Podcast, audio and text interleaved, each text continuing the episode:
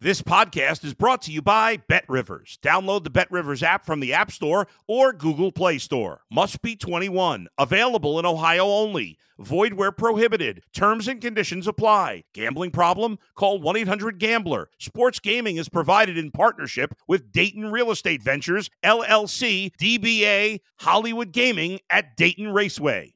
If you're a tennis fan, you'll love Betting Weekly Game Bet Match on the Bet Rivers Network. Whether you're a bettor or just love tennis, you'll enjoy the in depth analysis each week of the tennis calendar. Subscribe to Game Bet Match today from your favorite podcast provider. If you're a tennis fan, you'll love Betting Weekly Game Bet Match on the Bet Rivers Network. Whether you're a bettor or just love tennis, you'll enjoy the in depth analysis each week of the tennis calendar. Subscribe to Game Bet Match today from your favorite podcast provider. You're listening to the Danny Mac Podcast on the Bet Rivers Network. It is another football weekend. It's week 14. Hi, everybody, and thank you for spending some time with me. I'm Dan McNeil, and this is the Danny Mac Podcast on the Bet Rivers Network. Apologies for not getting the show out on time yesterday. I like to drop them on Thursday late morning, early afternoon, but I was feeling a little punk. Um, Thursday. And that's a term that needs to be used more frequently by the current generation just to keep it alive. There's guys my age, late baby boomers, who've never heard the phrase when you're not feeling quite yourself, you're feeling logy and weak. Uh, you feel punk, and that's what I did yesterday. So the punkness, and use that word, youngsters. If you're below the age of 40, please do me a favor and help keep that alive. The week uh, starts off in dramatic fashion last night, even though the game was so very sleepy for so much of it. And Baker Mayfield deserves a lot of praise, and it pains me to do it because I think he's the biggest D bag in the AFC, and I don't think there's anybody in the team photo with him. Baker Mayfield takes the Rams 98 yards in the final minute and 45 seconds. That's 98 yards in 145 without the benefit of a timeout. It was incredible to, to see him willing his team to victory. Uh, as the Rams stave off, at least for the short term, making NFL history with the worst record following a Super Bowl championship. They still may accomplish that, and I'm rooting for them to do it, especially if May- Mayfield is going to be the guy from here on out, and why wouldn't he be? May- Mayfield last night was 22 out of 35, 230 yards, a touchdown, no picks. Now, on the other side of the field, there is Derek Carr. Nine years of this with the Raiders. I like the guy. I root for him. Football obviously is very important to him. I like a quarterback who exhibits emotions on the field. But when the final chapter is written on the Derek Carr football book, it will not have a happy ending and it will not conclude in a confetti shower. Um, don't think this guy is the type of player who performs consistently enough to to win because of uh, win with, yes, when Josh Jacobs is right, and he just missed 100 yards last night. Jacobs with 99 and a touchdown. He's been on fire of late. Fantasy owners know this very well. Carr is is right-handed Mark Brunell. And for those of you who don't recall the career of Mark Brunell, you youngsters in the 90s, he was the Jacksonville Jaguar. He was the Jaguars man. But according to former Jags defensive tackle John Jurkovic, a guy who was just good enough to break your heart, man, that's exactly what Carr is. And what the Raiders didn't do in the fourth quarter is stunning. 20 yards of offense in the fourth quarter and four penalties to go along with it. Uh, it it's just a dreadful close for the Raiders and a dreadful season for the Raiders. Foolish it was on my part to think a team with the best wide receiver in football could make a run at what we all thought was going to be a very tough division. Now it's turned out to be anything but that. Only the Chiefs are a quality team in that division, but uh, it, it's just been a disaster. For uh, Davante Adams finished with three catches for 71 yards. I think it was all in the first half. So the Rams, the Rams rally behind D-bag Mayfield 98 yards, less than two minutes, no timeouts. That's an exciting start. It was a crummy first 57 minutes, but uh, boy, was that that that finish was incredibly exciting. And uh, the first favorite of the weekend has gone down. I stayed off the game last night. There's no chance in hell I'm taking the Raiders, uh, laying six and a half. I know they'd been winning lately, but I didn't trust them to cover that. I thought they'd win the game, but by a field goal, and that's not what happens. Sean McVay dodges the bullet. Um, I, I hope they get that record. I want them to be the worst record team after a Super Bowl championship. I want them to do that. A 36.9 rating, by the way, if I failed to mention that, for Derek Carr in the Raiders' Week 14 loss on Thursday Night Football. There it was on the staggered Amazon Prime screen for me. But what I like to do is record it overnight. It runs immediately following the game. It runs at 11:15 our time in the Midwest on NFL Network. So if you don't want to stream it or if your stream is imperfect as mine has been, I just record at 11:15. I, I can whip through the commercials, through timeouts, through injuries, and I can watch the Thursday night game in about an hour on Friday morning. And I'm up early enough to do it every Friday. There are some good matchups, some intra division matchups this weekend. Most games in the division. And we none of us thought that the Giants were going to matter once we got to December. We were wrong. Brian Daboll's uh, Giants at home, and they're seven four and one after tying Washington last week. The Eagles are coming calling, and they're seven point favorites at Bet Rivers. The eleven and one Eagles, seemingly on cruise control, and that's who the Bears get next weekend. Welcome back from your bye, Matt Eberflus.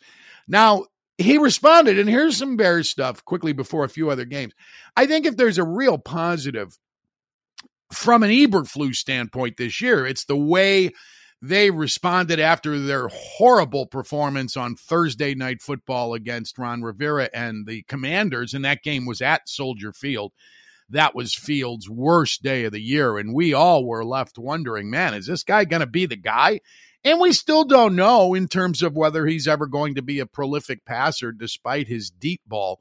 He certainly has proven everything he needs to prove as a as a big splash play guy. More than 3 or he's got 350 plus yard rushing touchdowns this year just absurd but uh, that that's a real positive the way they regrouped after that mini bye in October and hopefully that will continue. And hopefully Eberflus will come up with some sort of a, a defensive scheme that slows down Jalen Hurts and the Eagles.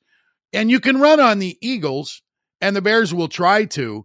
But again, uh, that's that's for Week 15. More stuff going on in uh, in Week 14 that I want to talk about. And there's a, another AFC divisional game with the Bengals laying five and a half. The eight and six Bengals after Joe Burrow's third straight win over Patrick Mahomes last weekend. They're taking on the Browns, another team that's easy to root against, the Cleveland Browns. But uh, that should be a fun game. And the Steelers, um, I, I'm interested in seeing what they. What I really like this weekend as much as anything are the Vikings. The 10 and 2 Vikings getting no respect from the wagerers the Lions are two point favorites over the Purple at Ford Field Sunday. The five and seven Lions favored over the divisional winners. You could already engrave their name on the trophy for crying out loud. That makes no sense to me. I I don't get that. Uh, the Sunday night game interests me. The Dolphins are laying three on the road at the Chargers.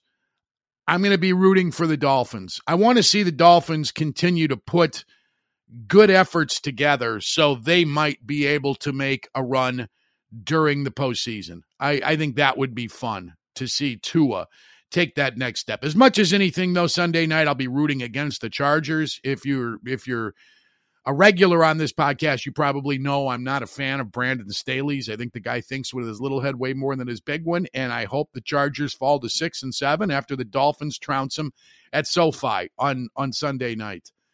Um, these the the game between the Bills and Jets is is another really good in division matchup. I am it, it's tough for me to lay the ten simply because how so many of these games this year are one score games and the Jets are pretty stout defensively. They're battling for a playoff position. They're 7 and 5. Um I'm staying off that game. Uh, there have been some changes in odds. There are almost every week for the NFL's postseason individual awards. I'll get I'll get through those in just a little bit, but I want to talk a little bit more about the Bears and and what they've gained through these first 13 ball games. I mentioned Eberflus showing he can be versatile and be, be flexible rather and utilizes extra time well. Now, will wow, camera fell down. Sorry about that. Um, will it show against a team as good as Philadelphia? Not so sure, but uh, I think there's very little to be encouraged about regarding Eberflus's defense. But on the positive side of that, there is the reality of having to turn over a roster in such a short period of time where everyone's wondering, other than the guys in the secondary who are high draft picks like Brisker, the second rounder this past draft, or um, Kyler Gordon, those guys are getting a lot of experience. They're going to be that much better next year. I think that's a good thing that's happened for the Bears. But up front, the front seven, Jack Sanborn's the only guy who makes plays.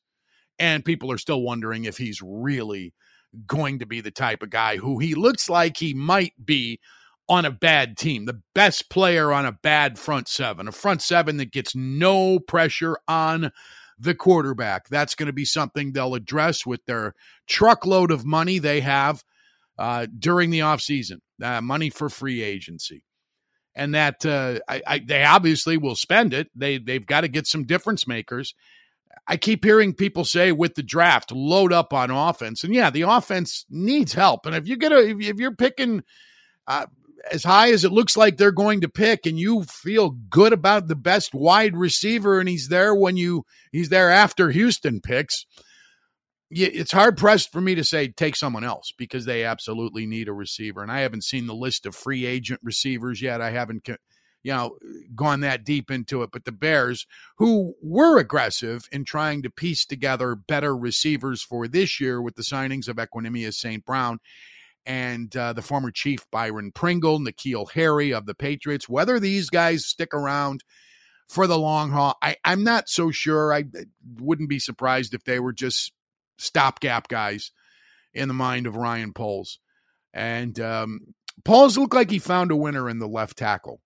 I'm uh, I'm holding out some hope for their fifth round pick. I, I, I, he's better than I thought he was going to be. He's having an okay first year. We have a Bears birthday today that deserves acknowledgement. With the Bears on bye, it couldn't be more timely than this is. Some call him the greatest defensive player in the game's history. Dick Butkus is 80 today. I'm not among those who say that. And as we roll further and further into the 21st century, fewer and fewer people remember having seen Dick Butkus play. I'm 61 and I didn't get good Butkus. I first year of football I remember was 69. You know what happened in 69 for our local heroes? The Bears went 1 and 13 under Jim Dooley. But uh, Butkus, from all accounts, was the most feared player in the game, and success and Dick Butkus knew each other very early in his life. He was a highly regarded high school player at Chicago Vocational. He was the first junior ever to win the Sun Times Player of the Year award. He goes on to the University of Illinois, where he starred as a linebacker and as a center. He won the Big Ten Silver Football Award, the Tribune Silver Football MVP in his last year in 64 as a senior. Of course, he's a first team All American. He finished third in Heisman Trophy voting in his senior year. And it took Charles Woodson of Michigan after the 97 season to finally uh, get a defensive guy on the board. One guy in the history of college football on the defensive side of the ball has earned the Heisman Trophy, and he had to play special teams to do that. Charles Woodson of the Big Blue.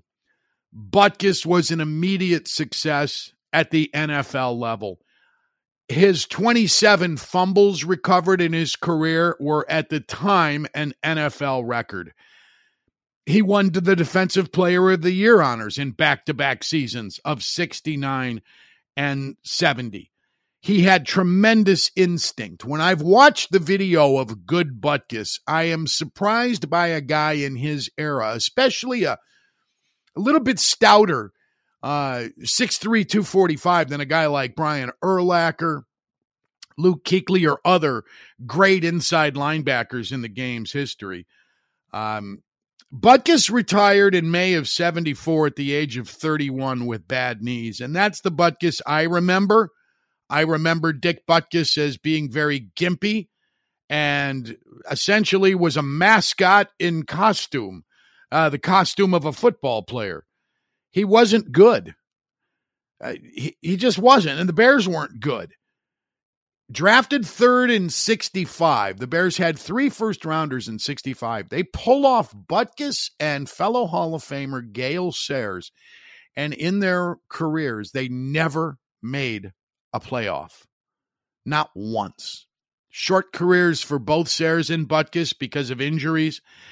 And here's something that I think Bears fans need to hear because there's a separation between George Halas and Virginia McCaskey that is that is most notable by the name. When you hear McCaskey, you think bad thoughts because that has been the family's reputation since George Halas died in the early 80s.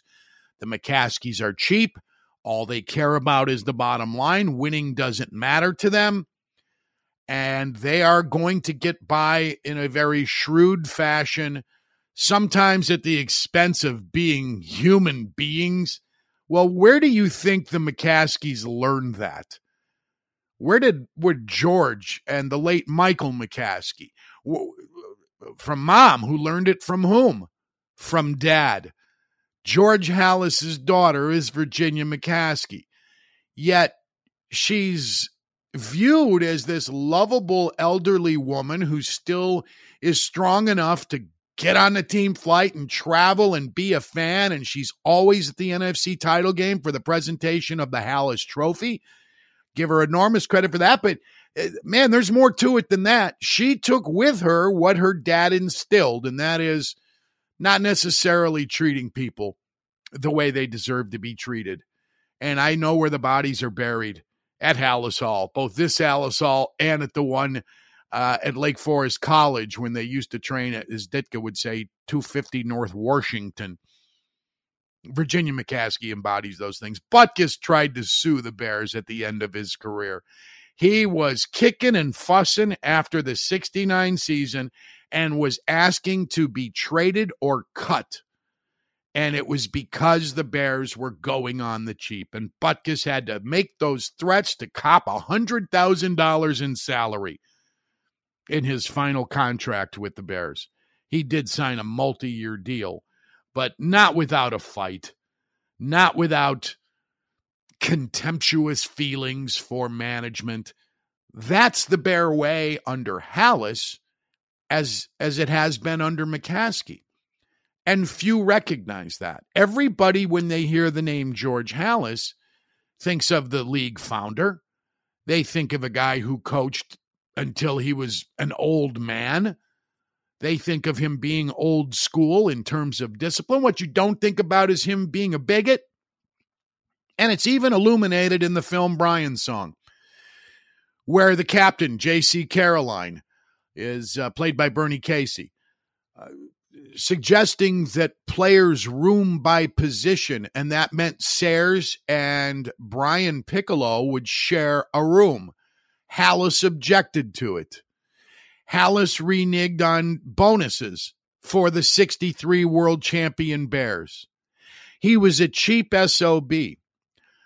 Bears players didn't have hot water to shower after practices. And, and when they played at Wrigley Field, uh, they were treated to one ply toilet paper. My, my, my late friend Doug Buffone always would bitch about that. When they go to Abe Gibron and say, "Can we please get the two ply?" and uh, Gabe, uh, G- G- Abe would say, "Well, you guys aren't winning. As soon as you start winning, then we'll pop for the two ply."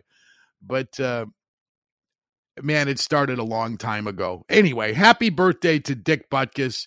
On the personal side, for me, but I, I've never understood the fascination with him as a guest in sports talk, other than the fact that he is a giant in his sports history, because he's a crabby, mumbly old prick. And he has been since he was a much younger man. Uh, I don't want to judge a guy on one meeting, but when I first met Butkus when I was 10, he was a dick to me.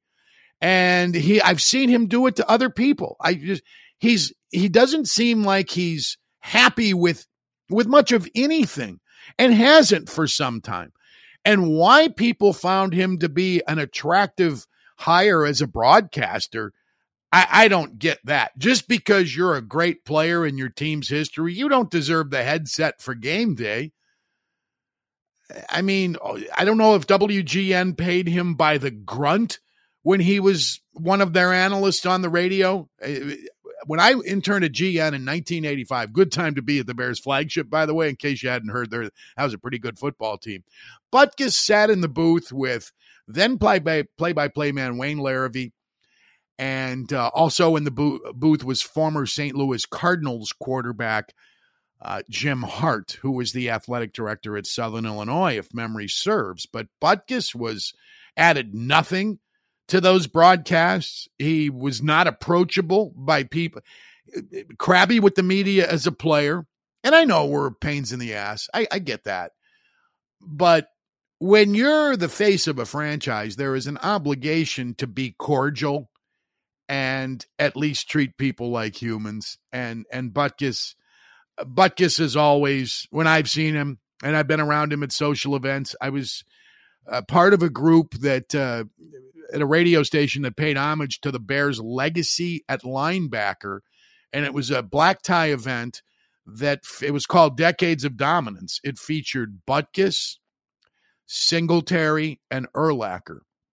That was in Brian Urlacher's second year in the league, and something that I always will remember about young Urlacher is he said to me in the in the you know the VIP suite I introduced uh, a few people who were speaking that night, not necessarily getting honored, not part of Decades of Dominance, but I introduced um, Dan Hampton, who was going to talk about Mike Singletary and present him.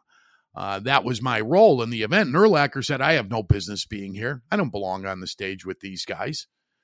And uh, that showed a lot of humility from young Brian Urlacher before he uh, became uh, before he fell in love with everything that goes with being an NFL superstar. Butkus had a had a run as an actor. He did a ton of episodic television, uh, making cameos in some pretty popular shows like Growing Pains and Matlock, Blue Thunder. Uh, his most successful project was the TV series My Two Dads uh, in which he starred with Paul Reiser. That was on the air between 87 and 89, a total of 27 episodes over those three seasons. Um, it, it, would be so much nicer to to to love Dick Butkus as a guy who stayed to a degree, even though he's lived in Malibu, California, most of his post football life. A guy who is still part of the franchise and still speaks publicly at 80 it would be nice to find him likable, but he is one of the most surly, uninteresting people I've ever met.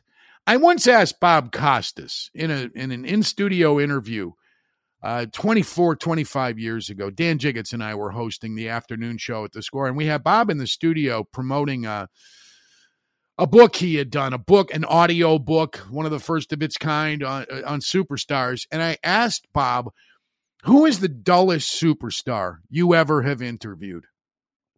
And he said, That's a great question, which made it grow for me that Bob Costas, who's a great interviewer, would say that's a great question. He says, Can I have the break, the timeout, to think about that before I give you a knee knee jerk reaction? And I said, Absolutely. And we play the three or four minutes of commercials in that era. Now it's about eight minutes. That's because they give him away. Uh, and we come back and he says, My answer is Wayne Gretzky. I, I can't remember. Uh, I'm sorry, he answered Moses Malone. My answer at the time was Gretzky. He answered Moses Malone. Uh, he just said he could never get an interesting thought out of Moses Malone. He never heard anyone else accomplish that. But um, that was his answer to the question. Dick Butkus is on my Mount Rushmore of crappy interviews. Um, guys who just had no business in front of a microphone.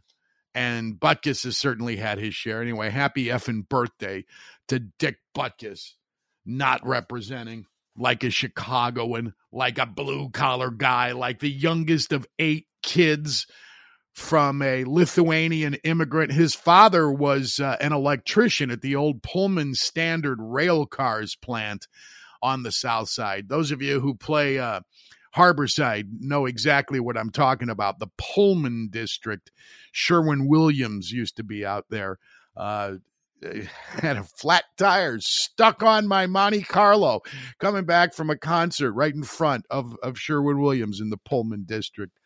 Um, there have been some changes in terms of the MVP voting and who's going to win the Super Bowl. To my surprise, today when I looked this up, the Bills are favored. Uh, they're they're the least attractive play in terms of return on investment. Buffalo right now is plus three seventy five to win the Super Bowl.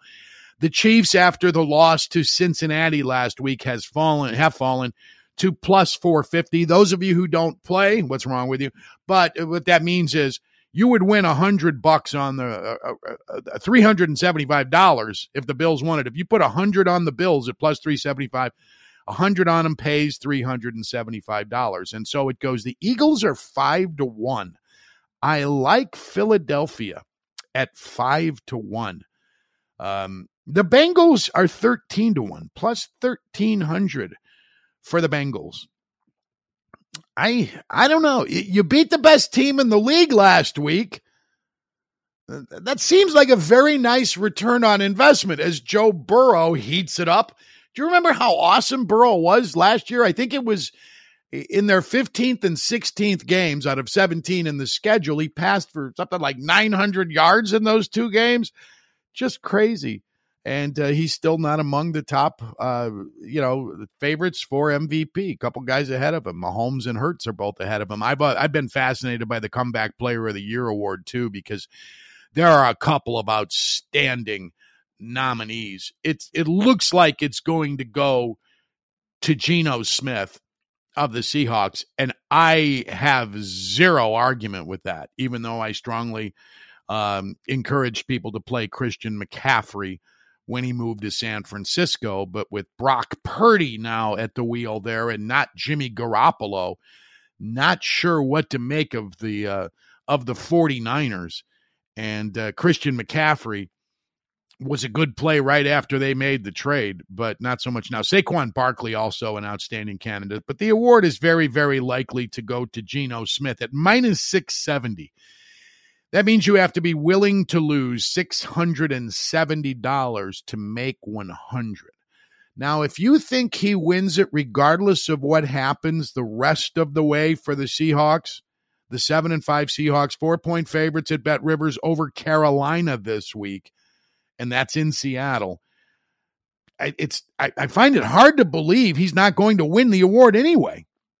Even if he were to get hurt Sunday and be out for the year, there's a good chance he wins that award. He's had nine games with a rating of more than 100. He set a Seahawks record for two touchdown passes plus the 100 plus rating for consecutive games. I think six or seven of them. He has been absolutely outstanding in, in, in every fashion for the Seahawks. And I was among those writing off Seattle very early in this season. Um, and I was absolutely wrong. I have an assignment for you this NFL weekend with no Bears. If you have the Sunday ticket package on DirecTV, or if you have access in any way to the Texans and Cowboys Sunday, I want you to listen to the crew of Kevin Kugler and Mark Sanchez because I, I, I strongly suspect you will feel as I do that you're watching a preseason game. You're watching an August game with the local broadcasters for one of the teams. It is that bad. It's so sleepy. here's a cool word for you somnambulant. What produces a state of sleep by audio boredom? Somnambulant. That's a good way to describe Mark Sanchez. I think he's the worst number one, not number one, he's the worst analyst doing pro football today. Moose Johnston has fallen on my on my pecking order as well. He and smiling Joe Davis, the guy who looks like Tom from Major League, the dorky lawyer who was uh, dating Rene Russo until our hero Jake Taylor uh, gets her near the end of the movie and she calls off her engagement. But uh, yeah, some of these broadcasts are just dreadful. Here's another tandem that'll put you to sleep. The somnambulant Greg Gumbel, joined by Adam Archuleta, or as Gumbel calls him, Arch. You know, we were talking about that in our production meeting, Arch. Greg Gumbel. Oof. Nantz and Romo get the Jets and Bills. I'm going to pass. I, am going to tune into Kugler and Sanchez when the main game that I, I want to watch goes to break. And that is is the game I'm so looking forward to because I'm going to bet the Vikings as a dog in Detroit. I want to hear that crew. That's the broadcast I want to listen to. But there are some just absolutely horrible both play-by-play and color color guys analysts doing these games. you got to check out Kugler and Sanchez, Texans and Cowboys. That's gonna be a that, that's gonna be a thing. Monday Nighters sucks this coming week. Patriots and Cardinals. Cardinals among the most disappointing teams in the NFL this year. I think the Packers probably get the gold medal for that. A lot of people thought they were a good Super Bowl pick.